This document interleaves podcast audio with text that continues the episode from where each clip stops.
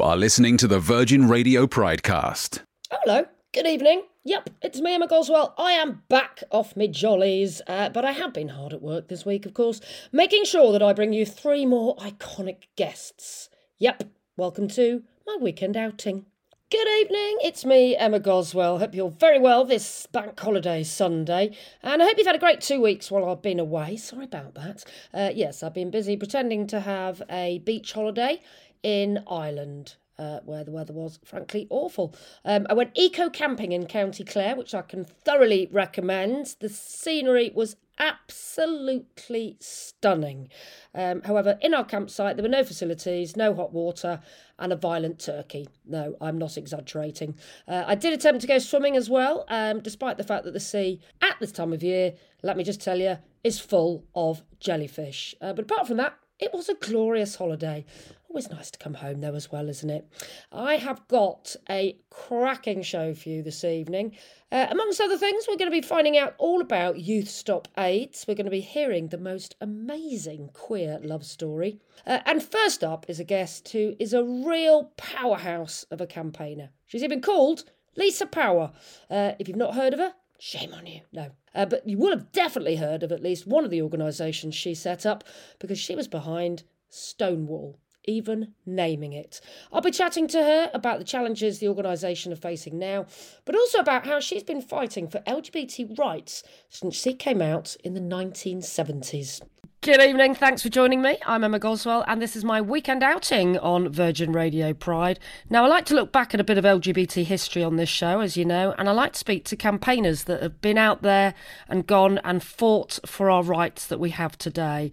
And let me just say, few people have done as much as my next guest, Lisa Power, OBE also known as the matriarch of LGBT activism, according to Wales Online. do, you, do, you, like that title, Lisa, or not particularly? Uh, well, it's better than the MB. It's an MBE, by the way, not an OBE. You know. Oh. MBE yeah. stands for my bloody efforts, and OBE stands for other buggers' efforts. I'm so glad you clarified that. That's brilliant. Well, I think I read something that said the Order of the British Empire, which I thought was OBE. It's uh, member of the Order of. Oh God knows. I mean, I I, I object to it. I don't use it because uh, there's a campaign going that wants to change it to Order of British Excellence, which would be quite nice. Um, and I think a lot more people would accept it then. I basically accepted it because my mother said she'd kill me if I didn't, because she'd always wanted to see the inside of the palace. Well, um, it must be a quandary, I think, because I've spoken to quite a few queer activists actually who have accepted it, and it's it's never an easy decision, is it really? Because you're right, you don't want to be associated with empire, do you really? No, but the thing is, they're not going to change the name of it till the Queen kicks the bucket. So I'm not, I'm not very active in the campaign because it's kind of like it will happen, but not till the Queen kicks the bucket. So we might as well just hang on. Fair enough. Well, I feel like there's so much to talk to you about, Lisa, from, you know, starting the pink paper to working at Terence Higgins Trust, the switchboard, uh, let alone Stonewall. We'll come on to all of those things. But first of all, because I, I, do a podcast as well called Coming Out Stories, I'd just quite like to hear from you what it was like coming out. I think you came out in the 70s, didn't you? Which I did. I came out somewhere around 1976. Well, it was much more painless for me. I mean, there were loads of people who had lots of trouble coming out then. Mm. Um, and I think one of the things is the longer you leave it, the harder it gets because you start feeling like you've deceived people or you worry about what they'll say and, you know, all those things. Um, I sort of slid out as soon as I knew, more or less. I mean, I'd, I'd known for ages I fancied other girls, but I had this wonderful excuse. I said it was it was British newspaper culture, like page three, that had taught me to fancy other girls. Which so I was going to say blame Sam Fox, but she was well after the seventies, wasn't she? Oh, she was indeed. Anyway, I mean, basically, when I came to my senses, I was still sort of saying to people, "Oh, I'm," you know, I, I went to a gay meeting for crying out loud and said, "Oh, I'm just trying to be helpful." you know, campaigner even at that age, interfering with things.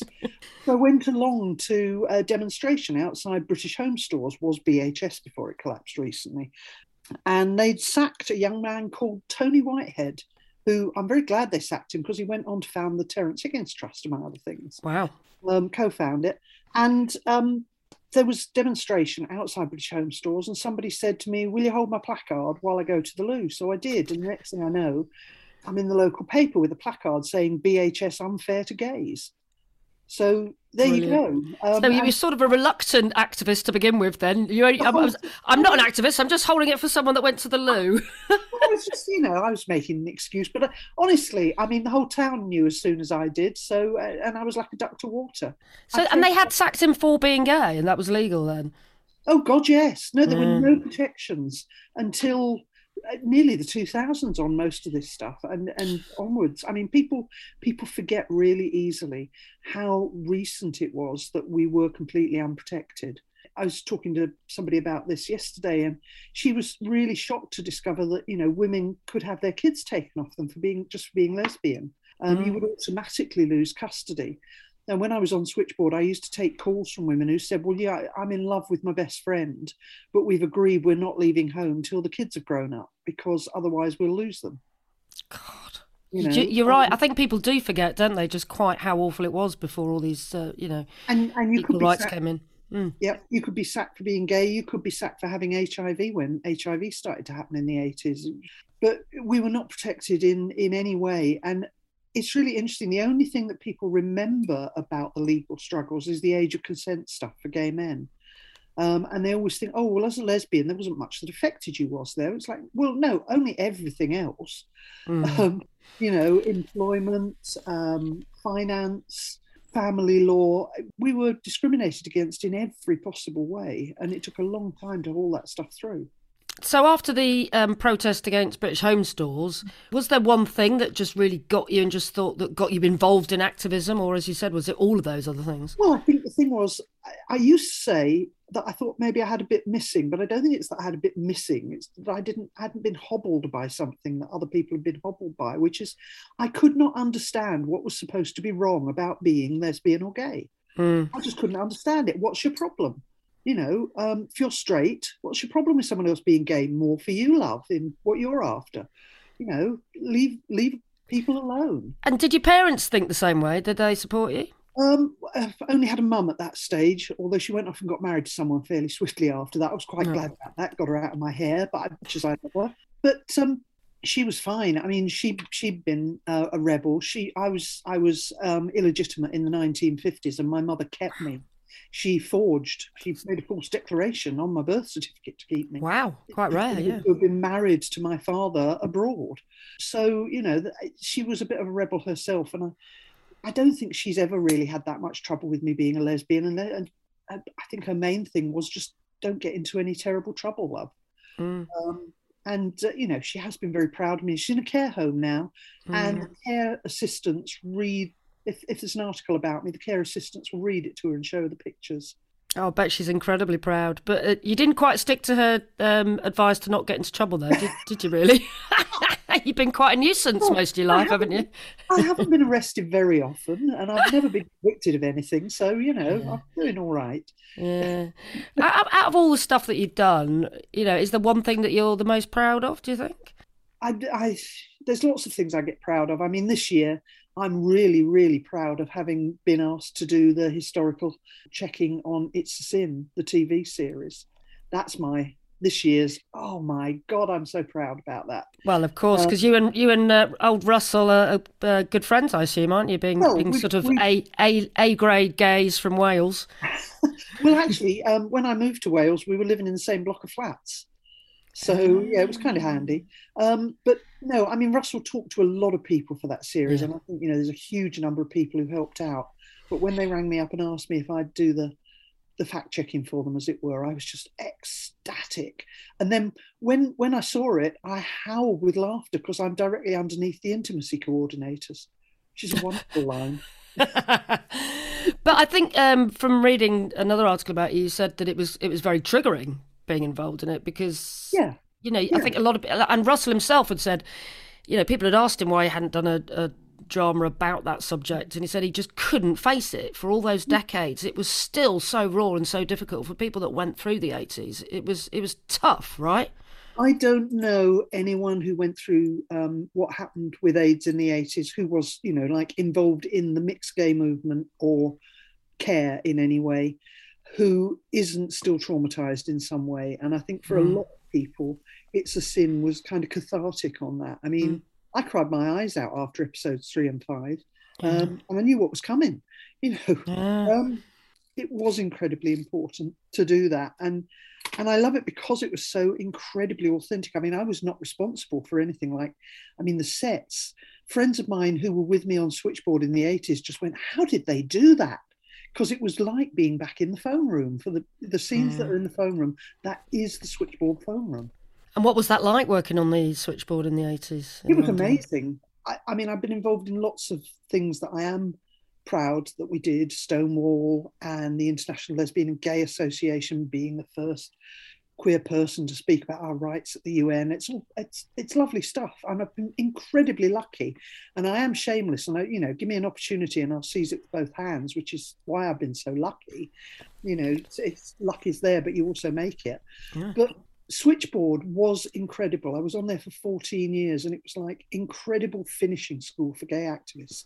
And so many people who went on to become either lesbian and gay or HIV activists came through Switchboard. And you learned so much from the callers. It was absolutely incredible. I mean, we rowed like cat and dog in the organization. I look at the logbooks now and I'm like, oh my God, how did people ever put up with me? But, you know, it was incredible and the callers were amazing. But the callers were going through tough blooming times, weren't they? And I mean, mm. you started taking the first calls from people who were worried about HIV or AIDS when there wasn't even a name for it, and people didn't really know what the hell was going on, right? That's right. It was it was um, gay cancer or gay Oh, plague yeah. to start with, and Yeah. then it was gay related immune deficiency GRID. I we, we spent a lot uh, several years in the eighties not really knowing what was going on and making it up as we went along about HIV, saying to people, "Well, we know a lot of people are going to die. We don't know if everyone's going to die," and people coming up with these mad theories like it was caused by poppers or it was caused by having too many sexually transmitted infections and ruining your immune system and all kinds of things. And none of them made any sense if you looked at the range. I mean, the only thing that made sense if you looked at the range of people who were getting it was that it was bloodborne and and sexually transmitted as well. And that's that was what everybody eventually realized. Eventually, yeah. But I mean, I remember being a teenager, a young teenager in the 80s, and I remember when Rock Hudson died, and that was a big moment. But the mm. misinformation was ludicrous. I mean, we literally used to think that we'd catch it going to getting it off a toilet seat. Well, but the thing was also before we had treatments, and remember, we didn't have any really effective treatments until the mid 90s. And even then, people didn't trust them for a while. People made the most amazing bargains with themselves about, about stuff. You know, I had one of my best friends would not drink um, carbonated drinks. He somehow he decided that carbonated drinks would make his immune system deteriorate further. I did suggest to him that the cocaine and, and rum would probably do it quicker, but he wasn't giving them up. Yeah, God, blimey. Um, and then you went on to work for Terence Higgins Trust as well, didn't you? Because of all your expertise. I did. I did. Yeah. Well, I danced around Terence Higgins Trust from the start, and I can remember being on the phones in Switchboard and listening to some of the male Switchboard volunteers behind me talking about helping out this new charity that was Hmm. being created, and and I was an advisor to them about funding at a very early stage because I was working for local authorities. I was I was one of the early AIDS bureaucrats when it came down to it.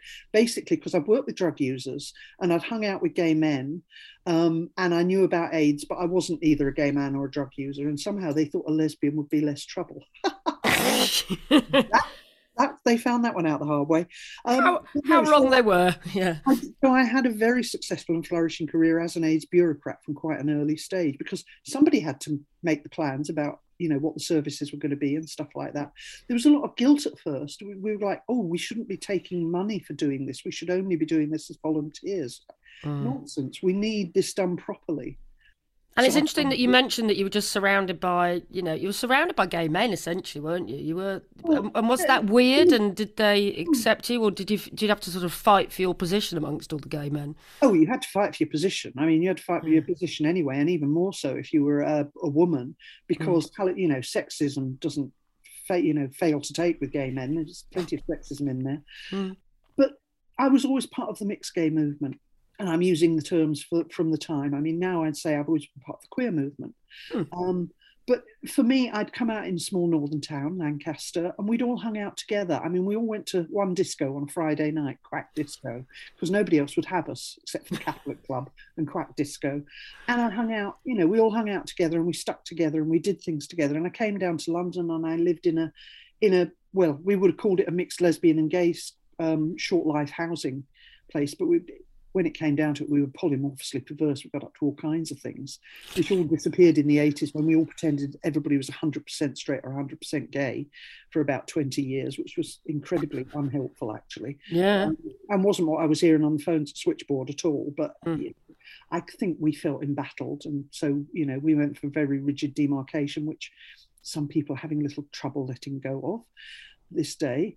But um, I went to Switchboard rather than Lesbian Line. I used to get I used to get asked why why are you on Switchboard and not Lesbian Line, because the fact was there were more women calling Switchboard than called Lesbian Line, um, and I was the second lesbian back into Switchboard after all the women had walked out to form Lesbian Line, but people called us because our phone number was much better known. It was on a Tom Robinson EP, which was kind of um, record at that time, young people. Um, and it was in lots of libraries, and the London Gay Teenage Group used to put stickers with Switchboard's phone number in every book with reference to, to gay life in the library so that people would find our phone number. They were absolutely brilliant. And they used to stick it, you know, they used to, if anyone was staying in a hotel overnight, they'd sticker the page in Leviticus that was read about. Oh, fun. Men. Fantastic. Yeah. I love that. Number by it. So all these people had our phone number and we got plenty of calls from from women and from lesbians. Oh, but um, so it was important to be there. Yeah, I have to say, there's one that one bit in um, Pride, the movie, that I was always really disappointed with, and it's the bit where they sort of take the mick out the lesbians because the lesbians are always breaking off and forming their own groups, aren't they? And it's um, a bit disappointing, but I guess that was reflective of the time a bit, was it? Well, a it was true. Lesbians mm. did go off and form lesbians against pit closures, and b it was also true that the men took the piss. You mm. know, so actually, um, it's not that you know, but but yeah, there is there is an issue with with you know, there are slightly more lesbian jokes and gay jokes in that film. Uh, um, I forgive it because it because it's it's like some kind of mascot film down here in South Wales. I'll tell you. I bet. I bet. Um, so much to talk about. We're not even had time to talk about the pink paper. We've talked about uh, the lesbian and gay switchboard. Um, we've talked about all manner of things that you've been involved in. But um, we must talk about Stonewall. I guess that's the thing that people remember you for or, or think of you being associated with, I guess, is it? I want, I want to know why you think it's the elephant in the room because I'll talk about Switchboard till the cows come home. Oh, no. Um, I'm terribly proud. No, I just I just meant that we forgot we hadn't mentioned it yet. I was like, we've got we can't do all this chat about all these other organisations and not get oh, no. on to talking about Stonewall. Yeah. I, I, think I'm I'm reacting to the fact that there are some people who are being pretty crappy about Stonewall at the moment. Um, yes. And they need their heads read, and a couple of them are actually people who were founders. It's my generation, and they other people in it bloody let me down by becoming rigid, conservative with a small c people in their old mm. age. And they don't like things being different from when we were younger. Well, things weren't perfect when we were younger they're not perfect now, but they're different and they're actually an awful lot more open and free than we were. You know, we had a lot of rules that have disappeared in the diversity of of what's going on now in in I'll what I'll call it what young people call it, which is the queer movement. Yeah. Um, well, it's interesting, isn't it? Because uh, if, you, if you go back about 10 years, then Stonewall was criticised for not supporting trans people and trans rights, and now they're being criticised for supporting them too much. Well, Stonewall uh, did, did, a number of fairly weird things um, a decade or two ago, uh, which I did fall out with it fairly comprehensively for. It's got to be said. Um, I mean, they weren't very good on trans, and they, they didn't start out by supporting equal marriage. Oh, interesting. They, they came to their senses and then tried to claim claim it as their victory, which was slightly naughty of them, really. Mm. But nevertheless, I'm proud that we started it. And we had no bloody idea what we were doing when we started it. I mean, we had no clue it was going to turn into what it has turned into. But I'm also very proud of Stonewall now. And Nancy Kelly, the chief exec, is an amazing woman.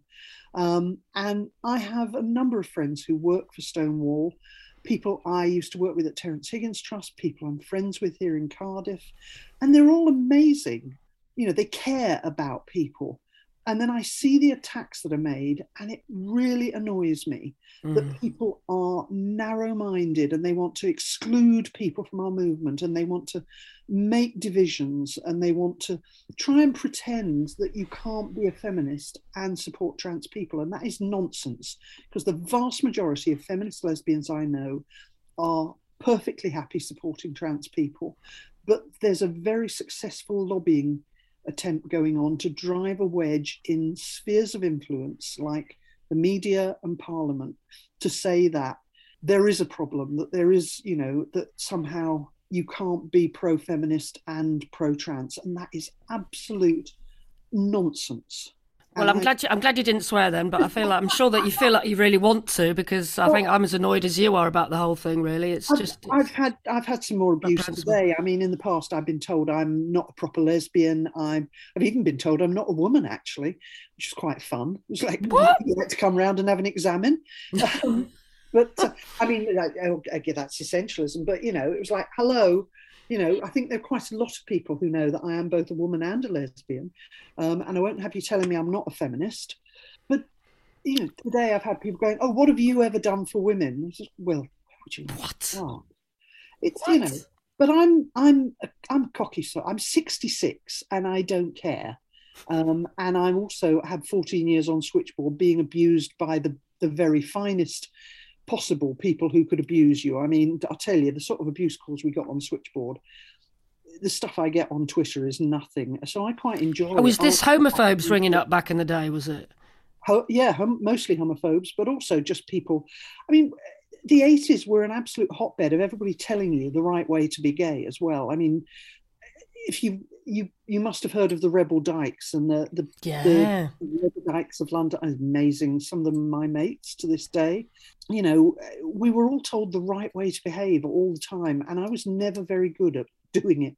Um, which is why in you know in the eighties I founded the first uh, lesbian-run mail order sex toy business.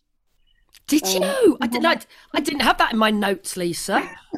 when I had never used a sex toy in my life, but people were being, you know, you can't do that. So I was not having it. Me and my mm. me and my partner at the time started um, something called Thrilling Bits. It ran through three brilliant mail order catalogues. Before, no longer with us, is it? Sadly. No. I, well, um, my girlfriend broke up with me, and I, I we sold the business, um, and it ran itself into the ground. The person who bought it just ran it into the ground because actually the genius of it was the the very silly catalogues which um, I and another woman called Linda Semple had written. But yeah, I mean, uh, you know, show me a show me a taboo, and I like to give it a good poke. Uh, it's funny. I've got I've got a friend that was um, in London, and you know, probably at the same time as you, I should think, seventies and early eighties, uh, and lived in these sort of all uh, all female squats, mm. and it was very, very, but it was very, very strict. And she fell out with them, got into yeah. massive trouble because she wanted to have a man come and visit, and it was like, what? Oh no, no, no, no. that cannot oh, happen. Yeah. No, there were real angst issues about male children in some of those. Those. Um, that was it. She said that as well. That one woman ended up leaving because she had a son, and then the son got to about hmm. sixteen or seventeen. They're like, oh, no, we can't stay here anymore. No. Yep. No, that's that's absolutely right. Mm. But um, yeah, no, I mean, I've I've never been hot on rules. I've always been one for poking at stuff like that. Um, Is it true that you came up with um, the name for Stonewall at your dining room table? Yeah, my kitchen table, yeah. Your kitchen table. Me, me, and, me and my partner of the time, we were sat there with um, a guy called Douglas Slater, who was actually um, a very senior civil servant in Parliament. He arranged all the business for the um, Tory uh, leader of the House of Lords and he was the secret genius that helped to start Stonewall and make and help us understand all the ah. parliamentary systems. Him and a straight woman friend of his and Jenny and I sat around the table, and I was very keen on calling it Stonewall because. I mean, the, the, the story we sold it to the others on was um, that Stonewall means something to lesbians and gay men, but mm-hmm. it means absolutely nothing at that point. I mean, everybody knows about Stonewall now, but in those days, if you were a Tory MP, you'd have just thought it was, you know, a, an architectural consultancy or something. You know, you, you didn't have a clue, and you, you could, well, by the time they realised what was going on, we were in there in our suits talking to them. Fantastic. Um, but the reality of it was that when it came down to it, I knew Stonewall was going to be super respectable. And I came out of the not super respectable movement. And I wanted Stonewall to stay tethered. And so I wanted it to have a name that it could never forget its roots. And that's led to some very funny situations since with people going, How dare they call themselves Stonewall when they're so respectable? Well, that was the point. Mm. That was the point. Nobody in Stonewall can ever forget they started with a riot. Yeah, absolutely. Yeah. And but it's it's it's interesting all the trajectories it's go on. But but, but the, one of the sad things I saw literally this week was that um, Ofcom have now pulled out of the diversity training. So and again, mm-hmm. this this is all the row about trans rights, isn't it? Well, it's absolute nonsense. I mean, somebody's got to somebody senior in Ofcom, and mm. they've played that record about trans rights and women's rights being in opposition, and that mm. is just such nonsense. But what you've got is you've got a generation of middle-aged straight men who've been told that they have to genuflect to feminists, but they've got the wrong feminists they're talking to at the Haven't moment. Haven't they? It's also this has been fed by the media because they love oppositions, so they love to make things difficult and talking points. And I'm afraid it's been fed by some of my fellow activists who have been willing to participate in debates with anti trans people and talk over the prone bodies of trans people and feminist lesbians who support trans people. Mm. And I'm guessing you're referring partly to Simon Callow, are you? Well, no, well, Simon Callow, I would not uh, deign to call a gay activist in any way, shape, or form. I mean, quite a nice man who's obviously been fed a load of, um, I I don't know what I can call it that wouldn't be rude. Um, what's really peculiar about Simon Callow is that he worships April Ashley, who was one of the first trans heroines yeah. in this country. Yeah. Um, and I would love to know what she would say to him from beyond the grave about this nonsense. Mm. yeah, he's he's drunk the Kool Aid. No, I'm I'm talking about frankly, this week, Peter Tatchell, who's agreed to a debate about the whole thing without talking to a single trans person, as far as I'm aware. And there's a hell of a lot of people very, very upset. But he's not the only one. Mm. You know, there are plenty of people who who are just enjoying having a row, and that's not helpful. Where do we go from here then, Lisa? Because you're you're the, you know you've been used to campaigning pretty much all your life. Where do we go from here? So, I mean, there's still you know you, you must feel pretty frustrated actually. You've come so far, and yet there's still so much to fight for, isn't there? Well, I feel horribly vindicated because I always said to people, rights can go down as well as up, and I'm mm. horribly being proven true at the moment. Mm. But you know, we need to fight. I mean, one of the things I have these old people conversations with with Michael Cashman from time to time, and we were like, mm. oh, you know, they don't know how bad we had it in the eighties. We should go and do, you know, two-handed talks about, you know, this is this is how bad it got, and you can stand up to it. You know, look what happened after, you know, we mm. stood up to it. It's very stand-up toable, but I think the trouble is people like instant positions at the moment, and that's not good, and they're not listening to the people whose lives are being wrecked by this and they're not looking at the history because mm. everything that's being said about trans people now was said about lesbians and gay men in the 80s and you cannot deny that. The you know all the records are still there for us to see and this is another moral panic and it's an unacceptable moral panic and people are going to be deeply ashamed of themselves in another 10 or 20 years time. Yep. we've just got to get through and we've got to keep saying no I hope you're right, but it's that line, isn't it, where people like Simon Callow are saying things like, "Oh, well, they're trying to make young people transgender," and you, you, can't make like the same way they used to say they're trying to make young people gay, and you, well, just, you know just, that you can't do that. You can't. I'm rather hoping that Ian McKellen will just sit him down and have a little chat with him, mm. because you know Ian understands all of this completely, and he's had a long time thinking it through, and he's been very careful. But no, honestly, I mean, you know, there are some celebrities who've cottoned on to this. You know, if you look closely, there's far right money going into all of this, mm. and it's it's cult like. It really is cult like, and it's quite frightening in a way. But it it doesn't frighten me, and therefore I feel I am one of the people who should step up, not speak on behalf of trans people because nobody can speak on behalf no. of trans people but them, but speak from my perspective of someone who had this done to them in the 80s and knows what it's like and isn't putting up with having people try it on again for our allies. Yeah, exactly. So what what can we do then? Can we what should we everybody, be doing as people in the community? Well, everybody can be a good ally. Um, mm.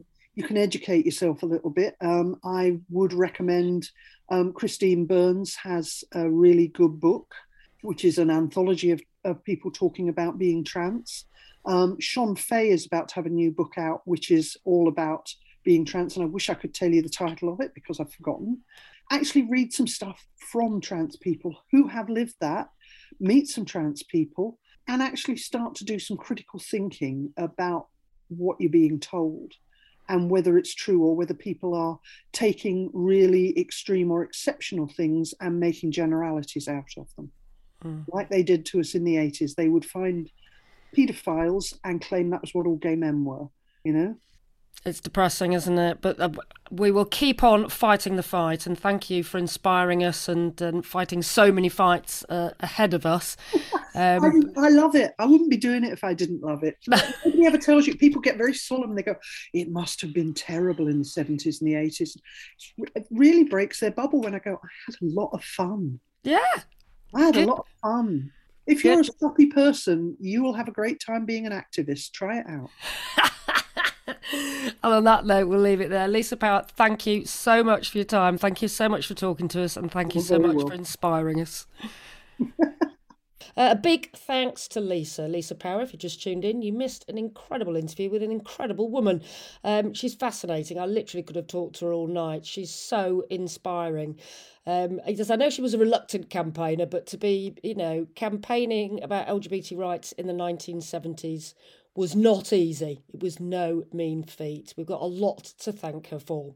That is not the end of awesome LGBT folk, though. Nope. In the next hour, you'll meet a queer couple who've been together 18 years, uh, through thick and thin, through ups and downs, and they can give us a real lesson in what it means to love. Oh, that sounds quite cryptic, doesn't it? Evening. I was going to say, I hope you're enjoying the last bank holiday of the year because someone put that on Twitter the other day and I thought, hang on a minute, is that it? Surely we get some more. We've got ages to go before the end of the year. There is actually one more, I've just checked, on uh, December the 27th, because Christmas Day falls on a Saturday this year. So, not technically the last one of the year, but the last one for a little while. Uh, coming up next, you're going to meet a woman who thought she was straight until she met the love of her life and then identified as a lesbian. Then, her girlfriend told her she was trans and wanted to transition to become the man he was always destined to be. She now identifies as pansexual. Well, you'll hear the heartwarming love story of Hendrix and Risha. Good evening and welcome to the weekend outing with me, Emma Goswell. Um, time now to celebrate relationship goals, I would say, because I'm going to introduce you to an extraordinary couple. I have, um, hand on heart, been proud to call them friends over the years. Um, but when I met them, they were in a sort of different relationship. I, I, think it's fair to say their relationship's been through many ups and downs over the years, not least um, Hendrix transitioning in the middle of the relationship, but they have been together for 18 years. Um, right, proud to welcome to Virgin Radio Pride, Hendrix and Risha. Good morning, guys. Morning, Emma. Hi. Morning. How are you oh. doing? Oh, I've just realised I said morning and it's supposed to it'll go out in the evening, but never mind. Evening, Not... Emma. so I like to celebrate sort of coming out stories and relationships on this program, and it's hard to know where to start with you two because I guess you've both had different coming out experiences, haven't you? So because when I met you, I think it's fair to say you were in probably what would be described as a traditional lesbian relationship. Would that be right? Yes, we, we had cats. Yeah. So yeah, yeah, definitely traditional. and we moved in really quick as well. So yeah. Oh, proper st- stereotypical lesbians then. Yeah. yeah. Where we did you badge wearing lesbians? Oh, and where did you meet? Um, at work actually. I was uh, Hendrix's boss. I so, don't think I knew mm-hmm. that. Oh, yeah, definitely. And, and, and Hendrix actually got a, a toaster oven for recruiting me. So you know. Brilliant. Win win. win win. So did you not identify as lesbian before then, Risha? Um, no, no. I um I wrongly identified as straight and I was in a traditional sort of straight marriage. We had a, a little boy who was four when I met Hendrix. And um, but I was always unsure if I was actually straight, if that makes sense. But at the time, um, it wasn't really a, a thing about lesbians when I was in school and when I was growing up. I didn't, I didn't, I was very naive and I didn't really know that existed. I don't know how, but well, no, this then- this wasn't exactly the dark ages, was it? Really, but it, it's very No. easy to be closed off to things, isn't it? And to not know any other LGBT people. was- I guess. yeah. It was Yeah. the dark ages in Cardiff, though. Oh, is this this was Cardiff, was it? Okay. now it all makes sense. it was. No, and it Cardiff's, was- Cardiff's a very progressive city. I've spent some time there. There's a bit of It- bustling gay scene now.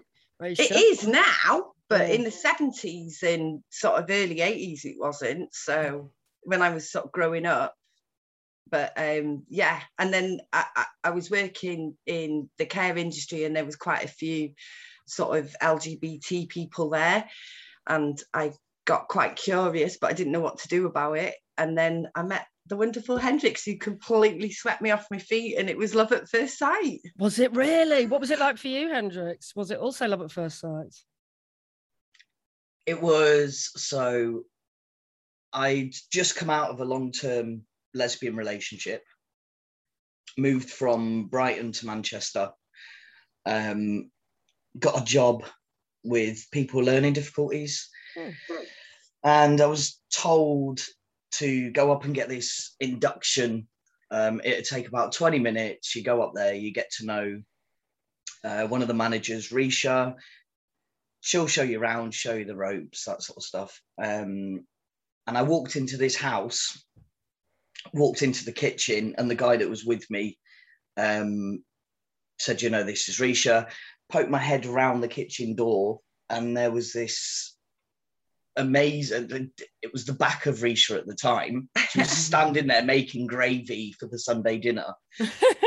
Romantic. Um, how romantic!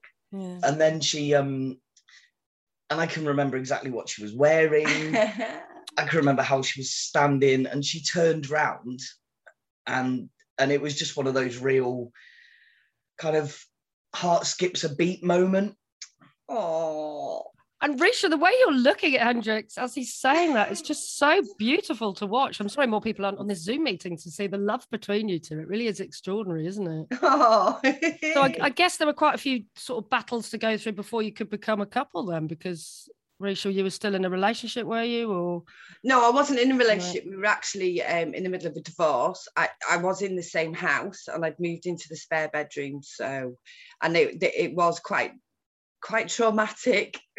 well, and and up- up to that moment, I guess, did you think that you were straight? Was it really meeting Hendrix that made you think, oh, actually, hang on a minute, I've got feelings here for somebody. I'm attracted to someone here.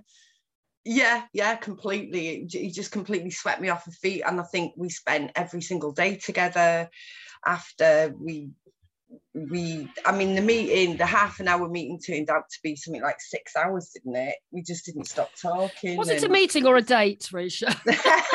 i think it was a date it was definitely a date yeah. and then um, obviously um, so we were well hendrix was quite young and um, 24 and i was 34 and i had a little four-year-old so you know it took quite a while for him to decide whether we were going to get together and it was a, Yeah. a big commitment from the start to be fair but we eventually got together and n- never looked back really it was um, amazing it was Oh. phenomenal So did you have to win around a bit then, Hendrix, to begin with? oh listen i turned on all the charm I I came out with every. I was a really. I'd like to say confident, but I think I was really cocky. Mm, I was a really cocky 24 year old, real deep rooted scene lesbian yeah. who just come out of Brighton Hmm. after living there for five years. Um, and I was just very like, what do you mean you're straight? What's this concept? I've not heard of this. you know, I, I, I was very. No, there's there's only a couple of beers between a straight woman and a lesbian. I'm sorry. Turns out it was a couple of um, aftershocks. And for years and years, so we went we went out to the village for on on the guys that we were going out Oh, to. Um, The, the gay village in Manchester for our international Yes. listeners. Yeah. oh yes, darling. yes. The best village. Oh Yeah. yeah, the only village. Yeah. on on the guys that I was, um, I, I can't even remember what excuse he came uh, up with. So we went out, and then he plied me with um, aftershocks, and then That'll and then for years and years he told me it was me who jumped on him, until he confessed. Um, not long ago, that it was actually him who pinned me to the wall. Oh my word!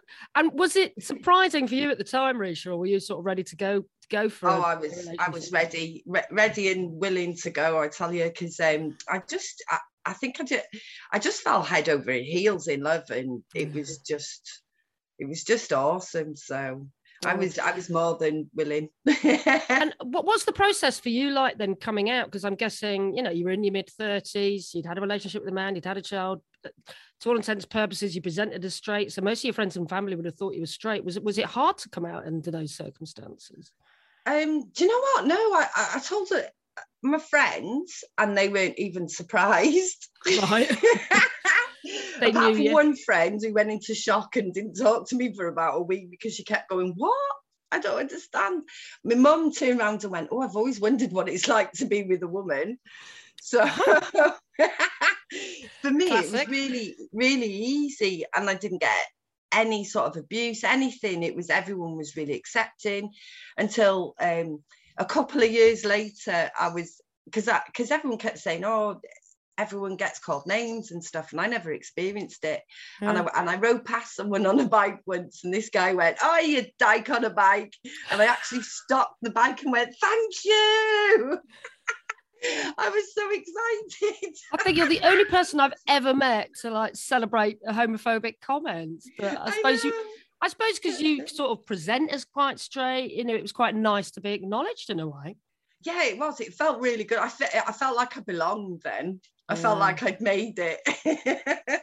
And then did you embrace the gay like gay lifestyle? It sounds like such a cliche, doesn't it? What I mean is, did you embrace the gay world? Did you go keep going out Oh, gay God, clubs? yeah. Did you go to Pride? Did you become part of the community?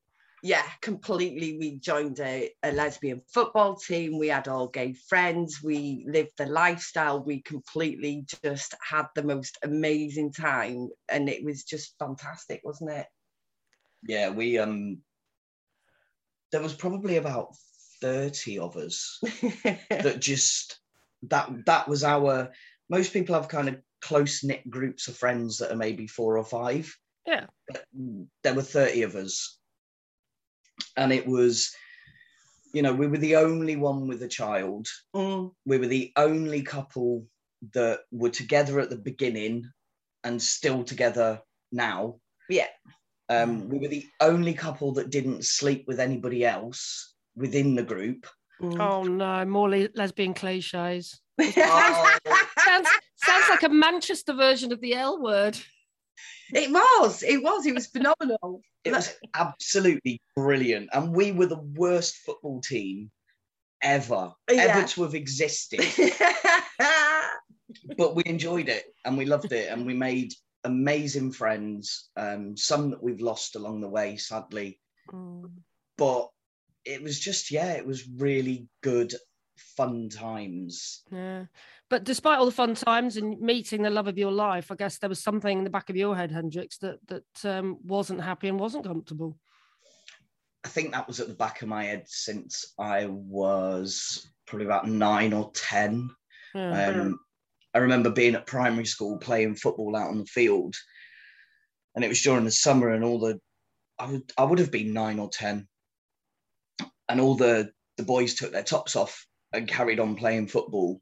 Um, so obviously, I just took my top off and carried on playing football. Mm. Um, I need to be stopped by a, a dinner lady or a lunchtime assistant. Sorry as they're now known. Um, to be told you're a little girl, put your top on. You you can't run around with your top off. Um, and that was a bit of a revelation, to be honest. I was like, "Am I?" That's interesting though, because I was running around with my top off all the time. So when I grew up in the Middle East, because it was bloody hot. So I just I didn't, Oh. and I never ever wore bikini tops. I just didn't see the point in them really. Well, So- yeah, I was just very, I was in my sort of nine year old brain, I was really perplexed at Yeah. why, you know, because I'd, I'd just been on holiday and so I had, I had a skinhead because that's that's what my gran insisted because we were going somewhere hot. So she took me to the hairdressers and I got a skinhead. Um, and then, and I never wore a top when I was in Mallorca on that holiday. Yeah. So I didn't really, I could, I just, I just couldn't get my head around it. It was really confusing. Um, so yeah, so from sort of the age of nine, it was, it was always there, always there. And I'd told my previous girlfriend, you know, that I was essentially I was in the wrong body and and it wasn't, you know. Um and she, you know, bless her, we're still really good friends, but she just that was not what she signed up for. You know, it was it was very clear it was I'm a lesbian, I date women. Um so I just packed it all back up in the box in my head and just left it. Because you knew uh, that your partner at the time wouldn't accept it. Yeah, yeah. Mm. and I, and I think I'd, I I wasn't ready to accept it. Yeah. You know, I was 21, sort of between the ages of about 19 and 23, Mhm. and I just wasn't ready to accept it. Um, and my biggest fear was my mum finding out. You know, that was that was my real, that was my my sort of stop block really. Because you were convinced that she wouldn't accept it, she wouldn't understand it. oh I, I thought that would that would be it you know i would i would either lose my mum or i think my biggest fear if i'm really honest was that it would kill her. I was like that you know that would that would just devastate her and she'd never recover. Um so i just kept it hidden. And it was it was easier that way at the time. Yeah, but obviously, um, you did go on to come out and transition. So I tell you what, let's take a break now for a tune, and then come back and find out how you got to be strong enough and how you eventually went through the transition and became the person you are today. Thanks for joining me. I'm Emma Goswell, and this is my weekend outing mid conversation with a couple who I've always admired, uh, not least because they're on a homeless charity called uh, Coffee for Craig in Manchester, but because their love and their relationship is just well, it's what you'd always want for you, for yourself. I think their love is just so powerful and extraordinary. Uh, they are called Risha and Hendrix, and uh, just before the music, we just heard um, the beginning of Hendrix, your your coming out story, really, in terms of accepting that um, you were trans and you you wanted to go through this journey to become the man that you were meant to be. But I guess it was quite a long journey, wasn't it? Really, the last thing you said was actually I just couldn't tell my mum, so it was very difficult for you hmm. to come out, right?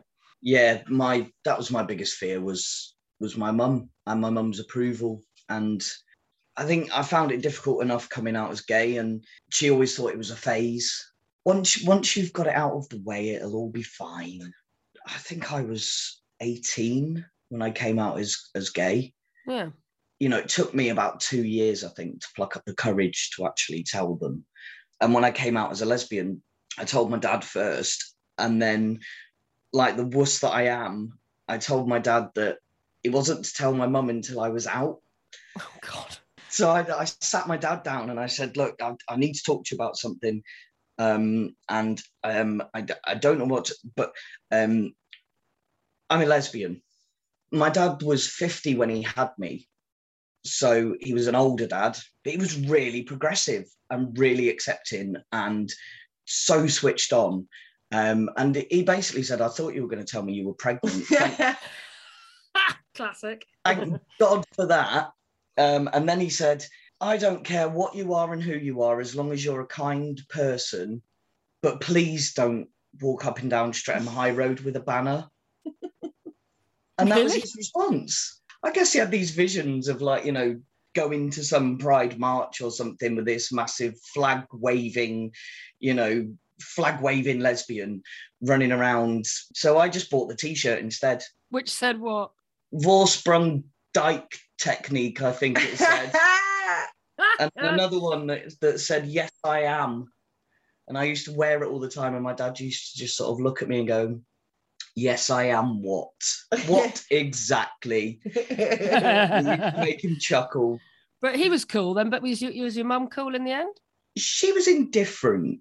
I think she was, it was very out of her realms of normality. But she loves gay men and she Mm. loves the scene, but she just can't get her head around lesbian community. So that was, it's a phase. You'll grow out of it. Well, I never did. Or maybe I did actually. well, you're now, to all intents and purposes, a straight man, but you probably don't feel like a straight man, do you? Oh God! Do Do, you know what? He's just complete opposite of a straight man. you were more of a straight man when you were a lesbian, to be honest. Now you've completely enveloped and embraced your feminine side, and it's you know just because you're just so much more comfortable in yourself and true to yourself and happy. Yeah, yeah, just a lot more confident. When when I look back, that's when I can really see how uncomfortable I was in my body and in my skin. You know, I, I struggled with my identity, and I think identifying as a lesbian was the the, the easiest option, I guess, for me. Um, obviously, it's not an easy option for everybody, and you know, it's not an option, is it? it it's who you are and and who you're attracted to is never a choice. Absolutely. It just is what it is. Um, but for me, it was it really was a choice between. I knew I was attracted to women. There was absolutely no way I was attracted to men, but I knew that I wasn't just attracted to women. But it was a choice between it's socially acceptable at this moment in history to be a lesbian, Mm. but I'd I'd I'd come across trans women within the community, but I'd never met a trans man. I mean, at the time you're talking like 90s, early noughties, yeah. there wasn't the access to the internet in the way that there is now. Hmm. I just hadn't come across anyone who transitioned from female to male. No, you're right. I mean, there were there. There were a few people out there, but um, few and far between. You're right, and it's Mm. um, and it's very difficult to be who you want to be if you can't see that represented anywhere, isn't it? Exactly. I, I had nothing, nobody to kind of connect that feeling inside of me and, and connect that with anybody that I could either watch in the media or see. I couldn't even see trans men on the internet. Yeah. So what I've- changed? It wouldn't have just been the fact that um, you couldn't see people on the internet, and then you could see people on the internet. Was it also something within yourself that you were just so unhappy that you had to eventually tell someone and eventually tell Risha? No, to be fair, um, Hendrix told me our first kiss. Oh, He me. So I knew from the very beginning. And I was just like, oh, okay then. Not knowing what it meant, really. Yeah. I was like, yeah, that's cool. Because it wasn't Hendrix the girl or the lesbian that I fell in love with. It was Hendrix the, the person, the being, the soul that I fell in love with. So I didn't I didn't care. I just wanted to be with him. Hendrix was always completely honest. And we kind of throughout the years dipped in and out of it and came out, went back in, came out, went back in. So it was it was always an issue that was there looming and we talked about it and searched for people and sort of i think it was just a very i'm sorry i'm telling your story but it was a very progressive But it sounds like you did do it as a couple then, which is extraordinary. And it sounds like you wanted Yeah, to tell. Risha, you knew Risha was the one from that first moment. So as soon as you were in a relationship, you were keen to tell her the real you, I guess. Yeah, I just wanted to be honest because I think I'd been in a relationship before where I wasn't able to be authentic. There was no way I wanted to commit to a divorcee with a four year old Hmm. And at the age of 24 make that much of a commitment.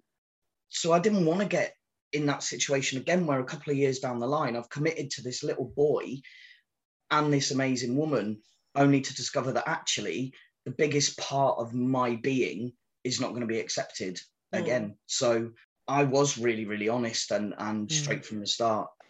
And throughout first 13 years of our relationship, Risha would constantly, when are you coming out? When are you coming out?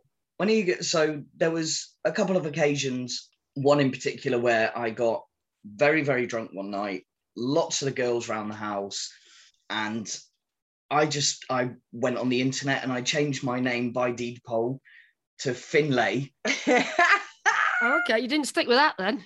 No, No. didn't stick with that one. And then I woke up in the morning sober and decided that that was not the way I wanted to go and just, you know, pushed it all back to the back of my head. And uh, Yeah, but you've left out the bit where you you announced very proudly that you were going to be a man, or you were a man, and all the girls we were all sat around chatting and whatever, and you went, "I've changed my name to Finley, and I'm a man," and everyone kind of went, oh, "Okay then," and everyone was so accepting, weren't Yeah. they? Because we had such a really good bunch of friends, and again, nobody was shocked. nobody batted an eyelid. It just went, right. Well, uh, and, and was that great or slightly disappointing? Um, if I'm honest, at the time, it was really disappointing. I think because what I what I was searching for, and I couldn't see it at the time, but I can see it now looking back. What I was searching for was somebody to actually step forward and say, "What do you mean?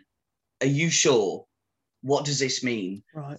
I was looking for that question and answer kind of session where I would be able to talk about it. But it sounds like, um, you know, from then, that 2005 to actually going through, um, you know, the stage of getting hormones and then having surgery. it's- There's always there's a lot of years, aren't there? It's a long process. Yeah, so it, it wasn't until the 29th of February 2016 is is my anniversary. oh, I like that. That's a great one. That's that's my um my second birthday. I'm like the queen. I have two. and what happened on that day then? on that day so um if you kind of cut forward to sort of 2016 i was i was on a, a mental health pathway called the personality disorders pathway from the age of about 11 i've really struggled with my mental health Mm. so i've had you know numerous suicide attempts i've really really battled with um what at the time used to be borderline personality disorder now it's emotionally unstable personality disorder. It, it's almost like manic depression or, or bipolar. And I think a lot of it was to do with the fact that I wasn't being my authentic self and the fact that I was so trapped and I couldn't be me. And I was so overwhelmed with the world around me. And I just really didn't understand where I fitted in.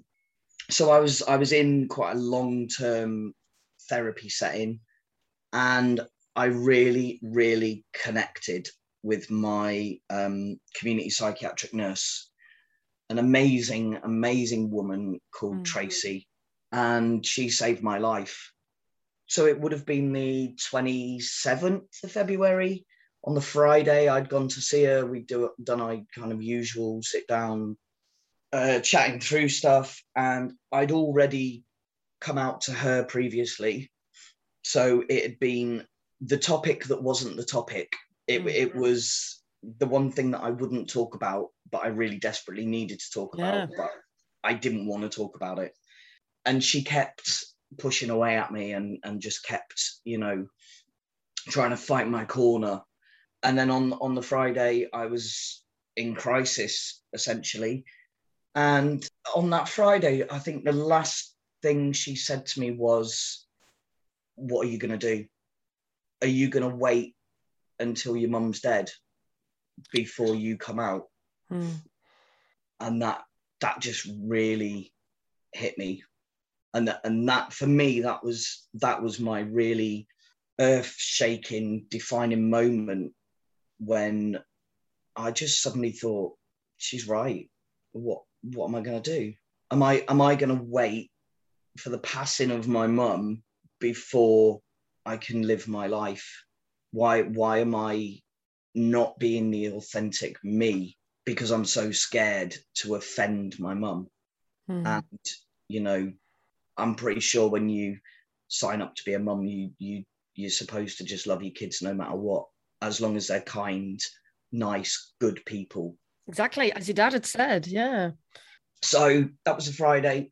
On the Saturday, I pretty much lost lost my head a little bit, and then on the Sunday, I basically just turned around to Risha and said, "Get in the car. We're going to my mum's now."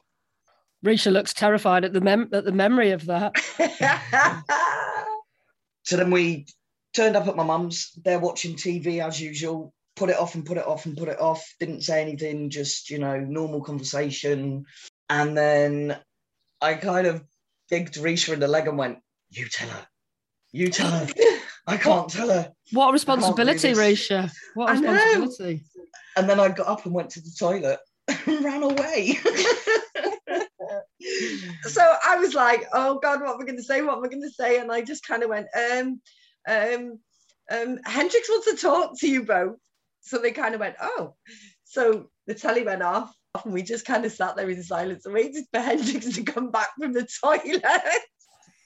Because I couldn't do it. That wasn't my my So I responsibility. kind, of, I kind of walk in and there's this silent atmosphere of God knows what they thought I was going to tell them.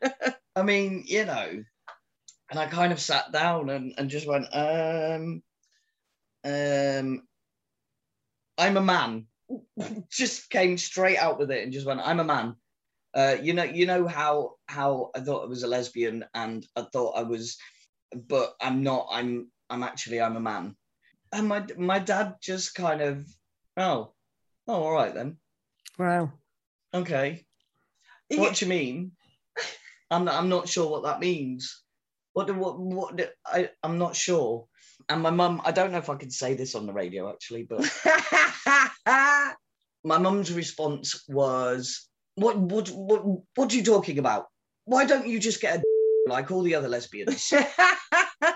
Oh my God. so that was Oh. that was my mum's response and then my mum's not a big big one for talking about feelings feelings and emotions um, we, Mm. we we don't discuss them we just get on with it it's not so much like that now it's there's there's been a massive shift in my mum and how she responds to me and responds to people around her and things like that so That's good. I mean, she could have done a worse worse reaction, I guess. So she didn't throw you out. She didn't reject you.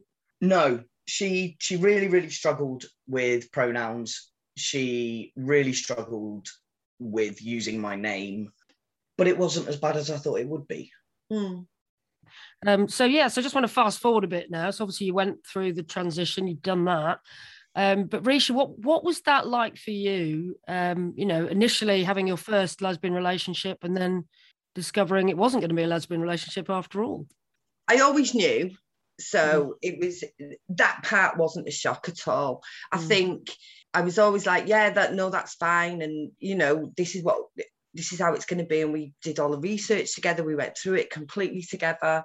I think what I wasn't expecting was the loss of old Hendrix Mm. and the the feelings that I would have with that. And I kind of did go through a period of mourning, even though Hendrix is exactly the same person. There are changes and differences with the hormone. I think it changes certain aspects of yourself. Not not, not to mention the physical appearance and the the, hmm. the growth of hair and stuff. Oh, suddenly, Also- suddenly a big beard that you're I know, sporting a now. Henry. huge, bushy beard.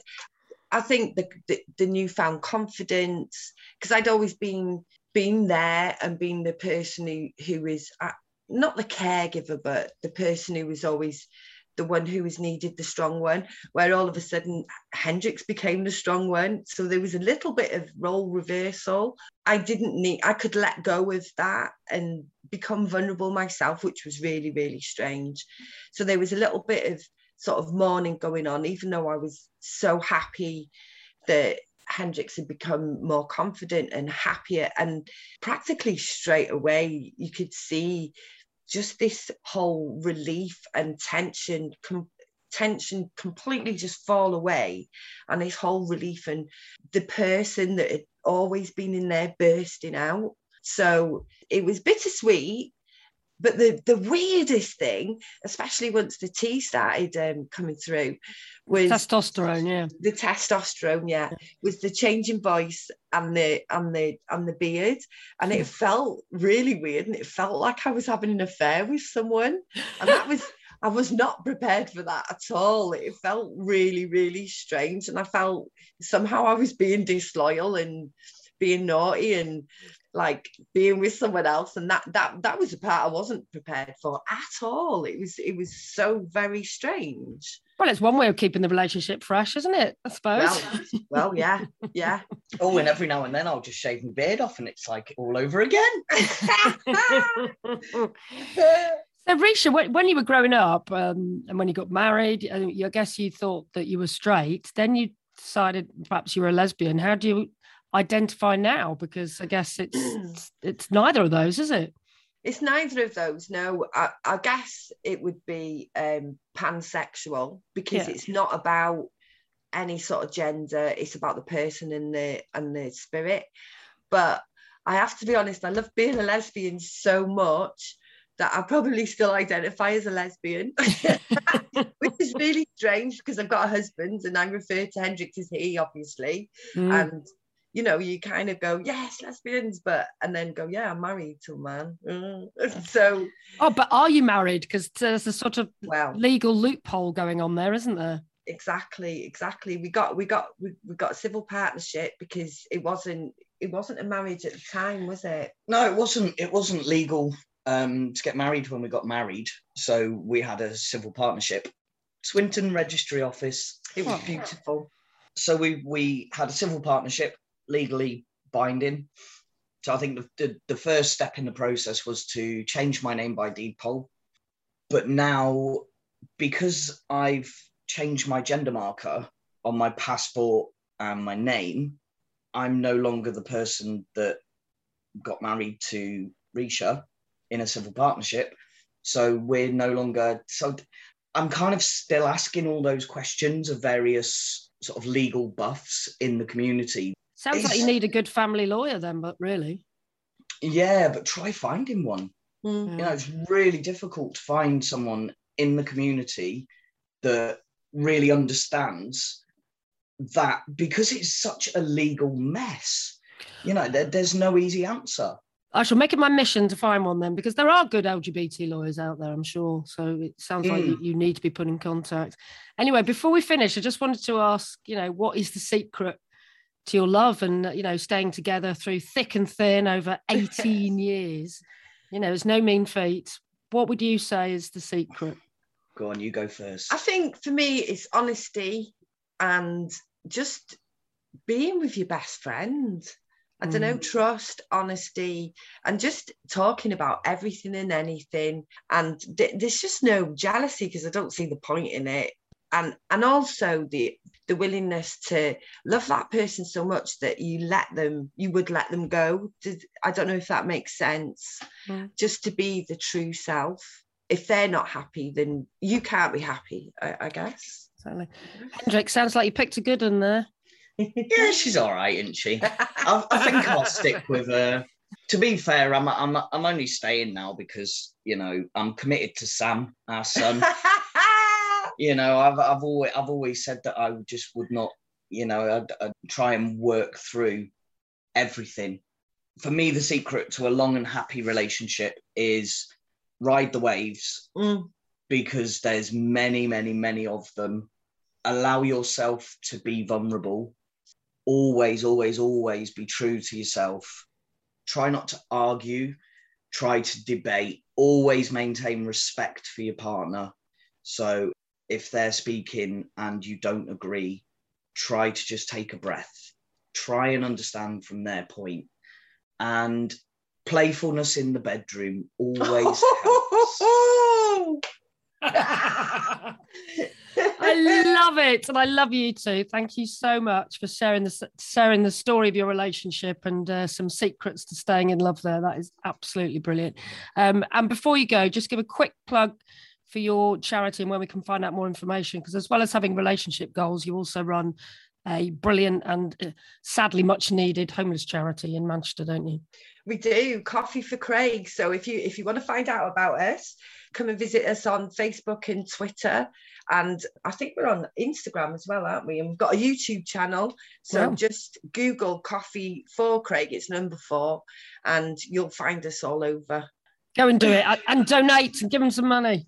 Yes, and come and volunteer with us and come and join the happy family that we've got. I want to say a big thank you to Hendrix and Risha. Such a great love story. It, it must be a romantic at heart, really, because I love hearing love stories like that. Um, also, if you want to find out more about their amazing charity that they run, offering support, food, showers, and medical help, amongst other things, to those on the streets in Manchester, then please go to their website. It's coffee4craig.co.uk.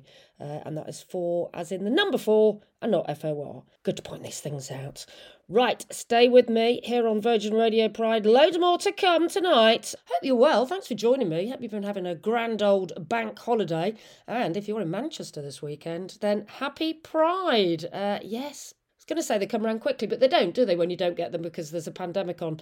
Um, anyway, one of the most important bits of that event, for me personally anyway, is the HIV vigil that's run by George House Trust, takes place at the end of Manchester Pride. And it's unmissable, really. It's such a beautiful but emotional event when we remember those we've lost to HIV and AIDS. There's also a lot of talk about HIV stigma, which is sadly something that's not gone away completely. And coming up next, I'll be talking to a gay man who's been living with HIV and done all he can to help others and stop the stigma surrounding it as well. His name's Alex, and he is from Youth Stop AIDS. You'll meet him next. Good evening. Thanks for joining me. This is the weekend outing with myself, Emma Goswell. And I always like to speak to campaigners on this programme, people with an interesting story to tell, and shine a light on some of those brilliant campaign and support organisations that you may not have heard of. Uh, shamefully, I'd not heard of Youth Stop AIDS. I'm going to put that right now because I'm going to speak to Alex from their organisation. Alex, thanks so much for joining me this evening. Thanks. Tell us a little bit, before we find out a bit more about you and on all the campaigning that you do, about Youth Stop AIDS. I think it had a different name originally, didn't it, back in the day? Yeah, so it, starts off as Student Stop AIDS. God, over ten years ago now, um, and uh, changed its name to Youth Stop AIDS uh, to really align with our, our values as an organisation and actually uh, moving outside of university. So it was set up as lots of university groups across the UK, um, and then we've ended up lots of us graduated from university and wanted to carry on on uh, on Yeah. campaigning. So uh, you know, it's all about empowering the youth voice at the end of the day. And it is a, a youth led organisation, isn't it? It's not sort of top down, it's young people saying that they want. Well, I think your the main aim is to stop AIDS by 2030, is that right? Yeah, that's that's right. So that's in line with uh, the Sustainable Development Goals from um, uh, from the UN. So uh, SDG three is all around uh, a healthy uh, society, uh, and within that, it's ending uh, AIDS, TB, malaria. So uh, we, we sit within Sustainable Goal three. Um, and uh, very specific campaigning on, on on really pertinent issues, but then we align with lots of other campaigns as well around gender equality, sexual health, reproductive rights, etc. Uh, but yes, mainly about ending AIDS by 2030. Well, I want to go on to find out a bit more about your campaigning, exactly what you've been doing, and, and maybe as well like how people listening can help. Um, but I'd like to talk to, about you and your journey, if that's okay, because you. You've, you've already let me know before we even started recording that you're an out and proud gay man and you are living with HIV. Can you take me back to that moment when you got diagnosed and what that was like for you? Yeah, sure. So uh, the year was 2014. Um, I was in my very early 20s. I'd I only recently moved to London and I'd uh, fallen into a bit of a bad crowd in London uh, and decided to spend some time at home with my family. So I'd moved back to, to Norwich, where I'm from, uh, with my family, and I started losing weight really quickly. Um, and I was like, finally, my metabolism's caught up with me. Turns out that was wrong. Uh, and I started um, getting these weird bruises all over my body, and my face was becoming very gaunt. And, and so uh, I went to the doctors, they didn't know what was going on. Eventually, they went, Oh, you're gay. Maybe we should test you for HIV. And I, I'd actually already had a test for HIV a couple months previously and tested negative. Um, but it turns out it was it was in the window. So there's a four week window uh, in which, when you've contracted HIV, that it may not come up as a positive test um, which is why we encourage people to test regularly. Uh, and so what happened is I assumed I was HIV negative, Yeah. uh, and so the doctors didn't know what it was. So I went to the I went to the GUM clinic and I had an HIV test. And, and back then we, we don't have what we have now, which is rapid HIV testing. Back then it was a three to five day window uh, in which um, the test took, it took for the test to come back. Which is And, an uh, which is an anxious three to five days, isn't it? wow, it's weird because I wasn't anxious because I was like, well, I haven't got it, it's fine. And then I and, then I got the call from from a doc from a nurse, and the nurse said, "You need to come into the clinic." And I was like, "Really sorry, I started a new job, can't come in." Da, da, da. And he went, "Well, I hate to hate to tell you this, but um, the test has come out positive." And it's weird because in those moments you don't. I- I didn't hear you have HIV. I heard your test has come out positive, and I was like, "Okay," did it? And then it hit me like a train, and it was uh, probably one of the, the toughest moments of my life there's a lot of we talk about a lot of the stigma around HIV and and and actually the stigma that other that, that society and etc. puts upon you, but you also put a lot upon yourself. Hmm. You know, I I went to university. I'm an educated guy. I, I work in marketing, and I was like, you know, that that's that didn't happen to people like me. Um, but actually, it can happen to anyone. HIV doesn't discriminate. So at first, I was like, how could you be so stupid? Blah, blah, blah. Um, and eventually, you know, I, I ended up having to go for lots of tests and uh, lots of support. And the NHS, especially the, the Bloomsbury Clinic in London where I was treated, were incredible. They literally saved my life mentally and physically. And, I, and, I, and I, it turns out I had something called thrombocytopenia, which is a condition in which the HIV was killing all the platelets in my body, which meant I couldn't clot blood.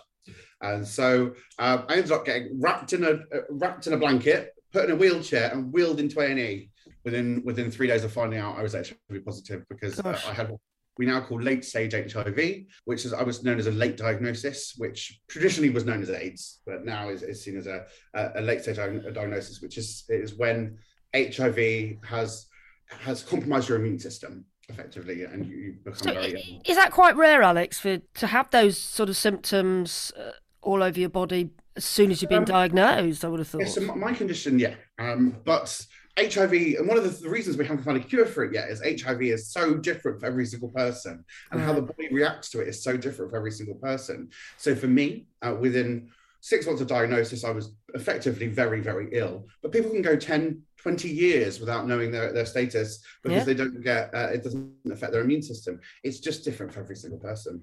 Yeah, it's funny. It's reminding me of another pandemic that we're dealing with at the moment. So yeah, it, it can be very confusing, can't it? Really, for people.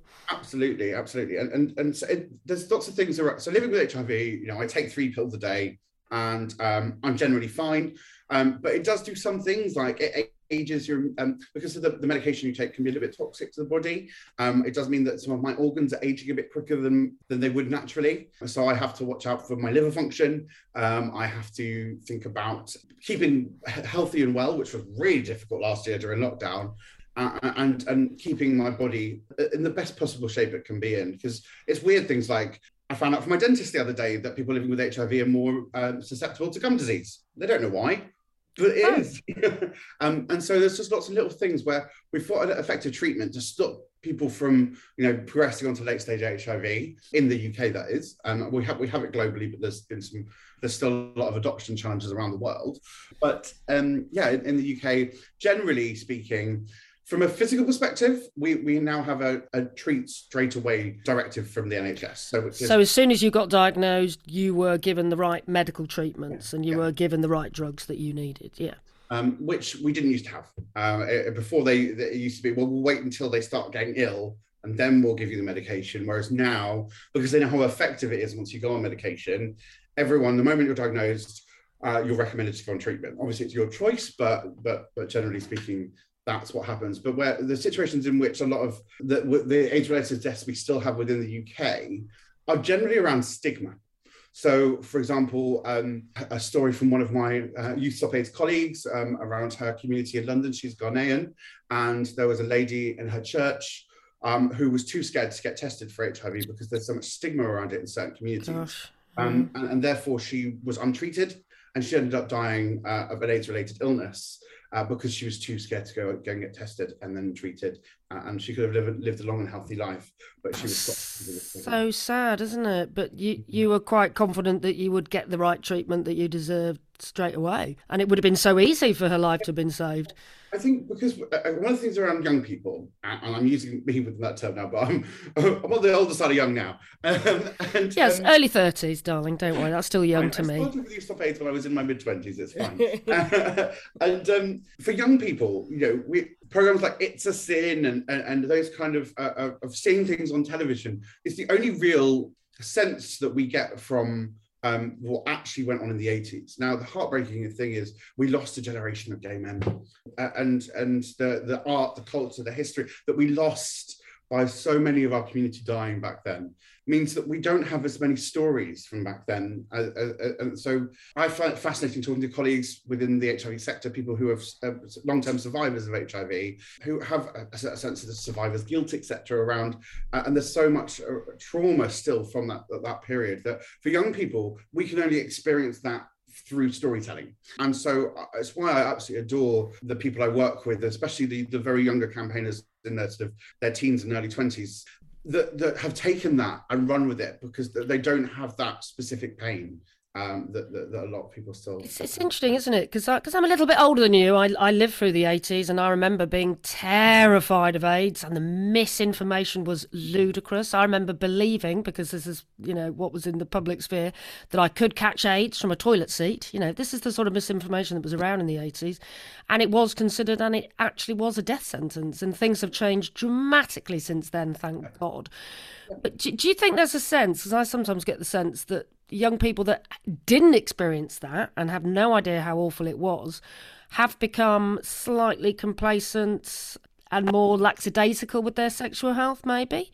So, yes and no. Um, I think that we had a period of a couple of years between uh, of the the you know that we were able to very confidently say that you know through an effective medication that you can live a long and healthy life and also you can't pass it on. Between that and the NHS approving uh, PrEP um, as a prescription, um, and now that we have PrEP, young people, it, it's you know, it, it, a lot of people that I young people I speak to, PrEP is it's just something I take, you know, and, and it's fine. And they've got that tool, uh, you pre-exposure prophylaxis, the drug you can take to stop yourself from getting HIV. Now that we have that, um, young people take that quite quite naturally. But there was a period from the, the end of the message that AIDS was a de- HIV AIDS was a death sentence, and where we are now, and with with having PrEP on the NHS, that period was when we saw a lot of infection in, within the mm. young demographic. Where we are now is, you know, it's exciting to see that, you know, that the news coming out of Dean Street, etc., of, you know, uh, the, the massive drops in HIV infections in the UK. And I always said when I was diagnosed in 2014, when I became an activist about a year later, I wanted to be one of the last people to be diagnosed with HIV.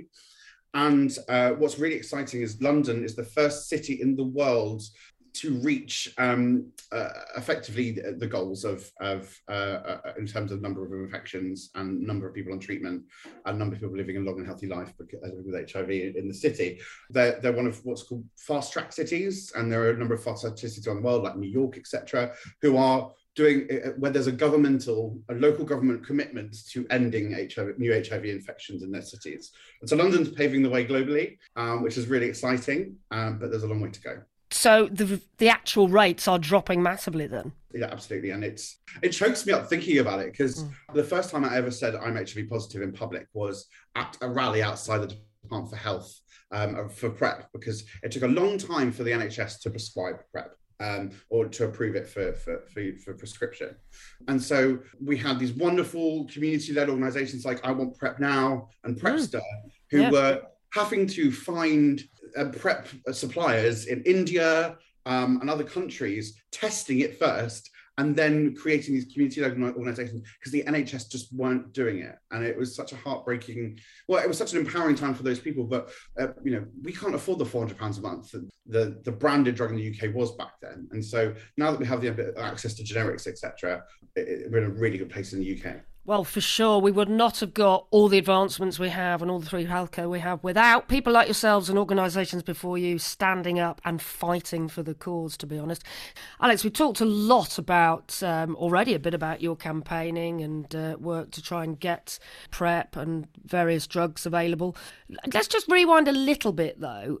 Just be interesting to talk to you about what it was like when you know you, we talked about what it was like for you when you got the diagnosis but what about in terms of telling other people? Because there was one really interesting statistic on your website i think which they did some surveys around mental health and confidence and actually only 15% of young people felt empowered and confident enough to share their diagnosis. Was was it really difficult for you as well Absolutely. Um, I think if you told 2014 me where I am now talking to you on the radio, I would have probably screamed, hit you in the face, and run away.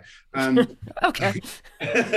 uh, because I was terrified, absolutely terrified. And, and, and I talked earlier about this idea of the self stigma. The Mm. stigma based on yourself is so massive, but the fear of rejection. And that's compounded for, especially for, for out, out gay people, for example, and the trans community and, and, and, and, everyone, the whole LGBT community, we all have to come out.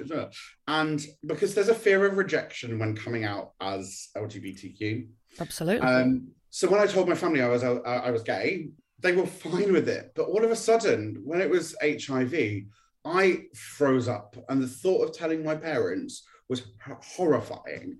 And I thought I was going to get rejected. You know, my family who love me unconditionally and have they were marching through. I was living in London. They were marching through Norwich Pride, waving the rainbow flags, covered in glitter, so proud of me. But they probably had lived through the 80s and seen that it was a death sentence, and they mm. maybe weren't as up to scratch as you are now with all the recent developments in HIV. So you were probably worried that they thought that you were going to die in a week, weren't you?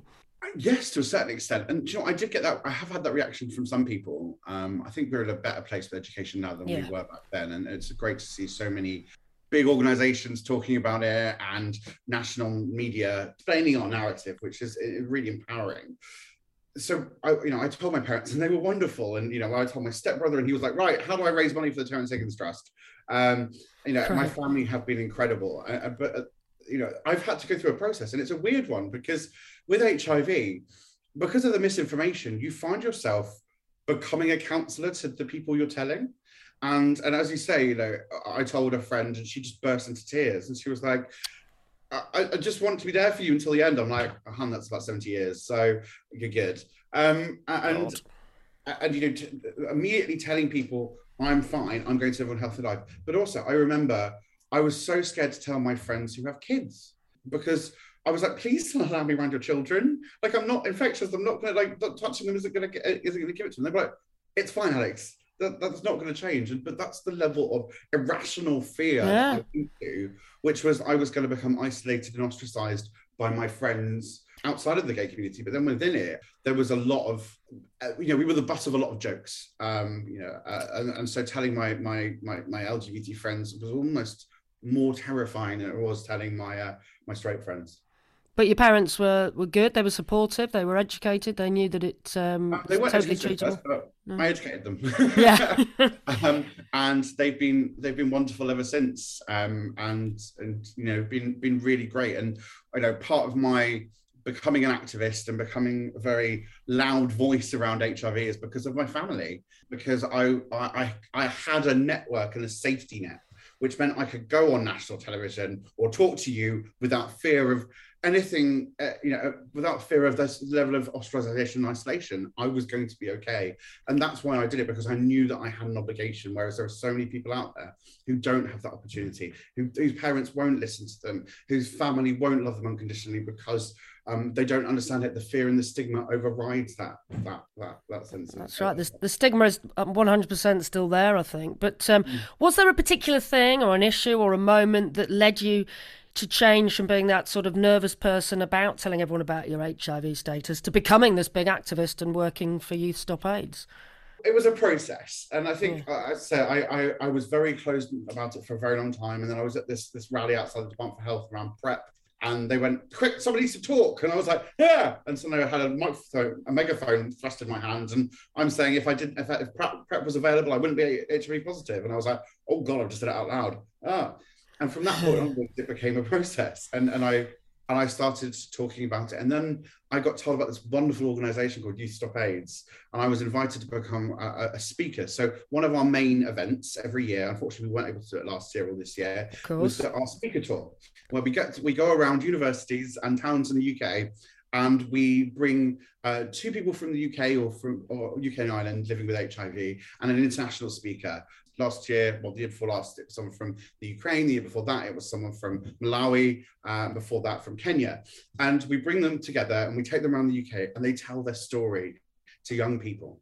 And it's the most empowering event for someone living with HIV. But being in the audience, which also have been, it is the most empowering thing for activists, and it's incredible. And how do the kids react? Are they are they amazed, or, or do they do they sort of know know everything about HIV already, or there's still still a lot of ignorance out there? It is one of the most amazing experiences. And I'll never forget being in front of about 200 students in Brighton at the University of Sussex. And I have never felt so safe in such a big room of people. And it was so supportive and they were so caring. And they all came up to me afterwards and they wanted to find out more. They wanted to hear more about my experience, but also they were so open to that level of authenticity because it's so scary saying this is how I contracted HIV mm. in hmm. front of a room full of people. It's fine me talking to you because I can't see all, the, all your listeners. I've been talking to them fine. But um, when you're in front of a lot of people, it's terrifying. And it was such a warm, energizing uh, environment that it was just absolutely wonderful. And, and yeah, there was a, I didn't realize that, but more around a lot of people think HIV, the HIV epidemic is over. It's not. Uh, might, we're doing really well in the UK, but globally, we've still got so far to go. You know, the fact is, it's still the second biggest killer of young people worldwide. Uh, a million people each year are still dying of AIDS-related illnesses from a condition that I'm going to live a long and happy life with, and it's just absolutely heartbreaking. There's a really... massive health inequality going on there, and, and is that mm. because um, they've just not got the access to medications because of their governments, or is it again the stigma or a lack of education, or a bit of both? So there's a number of things. One, which is that um, heartbreakingly, the UK government recently announced a massive slash in aid. And at the moment, the UK mm. is, is, if not the leading, one of the leading funder of AIDS programs worldwide. Wow. Um, because we're a global leader, when we cut our budget, everyone else is going to cut their budget. And it, was heartbreaking. And I had a cry when that went through Parliament because it's going to affect millions of people. And so, in terms of health inequality, um, yeah, access to medication and access to treatment is difficult in rural communities. Uh, for example, you know, you have young people walking for days to get to a clinic to be able to get their medication. Um, but there's also so much stigma in a lot of those communities. So, for example, uh, South Africa is the has the highest percentage of people living with HIV in the world. They've also got the biggest HIV program in the world um, in terms of medication and treatment, which has been supported by other countries, but also by their own government. Um, but because of the, the rural communities in South Africa, because of a lot of the stigma still in a lot of communities, there's still this really negative perception around and misinformation around how you contract or how you can get rid of AIDS and HIV uh, in those in those in those communities. There is still so much work to do around the education and stigma piece there, because actually a lot of the infrastructure is there at the moment. Um, uh, so, so what are Youth Stop AIDS doing then? I mean, I, I know that lobbying is uh, is some of your work, isn't it? And judging what you just said about the lack of funding, I guess that's an important part of your campaigning, is it? Yes, uh, our campaigning has taken a bit of a swerve over the years. I think um, uh, we there was a number of uh, core global development funds that we we pushed the UK government to to fund. So the Robert Carr Fund. Um, uh, among another a number of other funds. Yeah, we lobby the government to make sure that they are funding. Now, obviously, with this cut, we're now in a position where um, we are we are engaging with the government and trying to get them to make sure that there's still ring fence funding to end AIDS because. Hate to use the term, no one is free until we're all free. It has to be a global movement in the same way as the COVID response, which is that um, what we're saying is that, that we've now got a global infrastructure in place to be able to end a pandemic. So why can't we use that that same infrastructure that's been in place to to get COVID under control, to get HIV/AIDS under control, and and that's the thing that that HIV was the only global pandemic that was still active when COVID got got classified mm. as a pandemic. The fact is is that it has been a pandemic for forty years, and yet um, I hate to say it. Um, if HIV/AIDS had affected rich white straight people in the same way that COVID has, then we probably would have a cure. Interesting. Well, if people are listening and, you know, also getting quite angry and wanting to help out, what should they be doing, do you think, Alex? Yeah. So um, find a way to make a difference. So if you go to our, our website, youthstopaids.org, um, there's uh, different ways that you can get involved in our campaign. we've got a number of, of groups around the country from uh, London and, and Brighton all the way up to Glasgow um, uh, in Scotland and, and across the country. Um, and so please uh, get in touch with us and see if there's a local group. If there isn't a local group, hey, we'll help you to set one up. um, uh, and there's also lots of other wonderful organisations out there. So our, our, parent organisations are both Restless Development, which is a youth-led development agency, and Stop AIDS, which is a, a charity which is uniting uh, the UK's voice on, on, the global AIDS pandemic. And as you've proven, you don't have to be young, young to get involved in Youth no. Stop AIDS either. absolutely, and, and, and, and, you know, from a Youth Stop AIDS perspective, yes, absolutely absolutely please do get involved. But there are so many incredible organizations out there that need activists, support, campaigners. And if there are people who are struggling uh, with uh, either prevention or with living with HIV, the Terence Higgins Trust is also amazing as well. Oh, fantastic. Well, Alex, it's been a delight talking to you and keep on fighting the fight because, you know, hand on heart, it really is life saving work that you're doing, isn't it? Thanks very much. A big thank you to Alex from Youth Stop AIDS. I feel ashamed that I hadn't heard of that organisation before, um, but wonderful to hear about all the work that they're doing. If you want to get involved or if you want to donate or just find out a little bit more, their website is youthstopaids.org. Well, that's pretty much it from me, Emma Goswell, this week. By the way, if you are in Manchester or anywhere near it, don't forget to go to the HIV Vigil tomorrow night. You don't need a Pride ticket, it's a free event all to raise money for the George House Trust, who do brilliant work working with those living with HIV. I'll be there with my candle aloft and a tear in my eye, but hope in my heart. Right, I'll see you lot in September. Stay safe, have a wonderful rest of your bank holiday.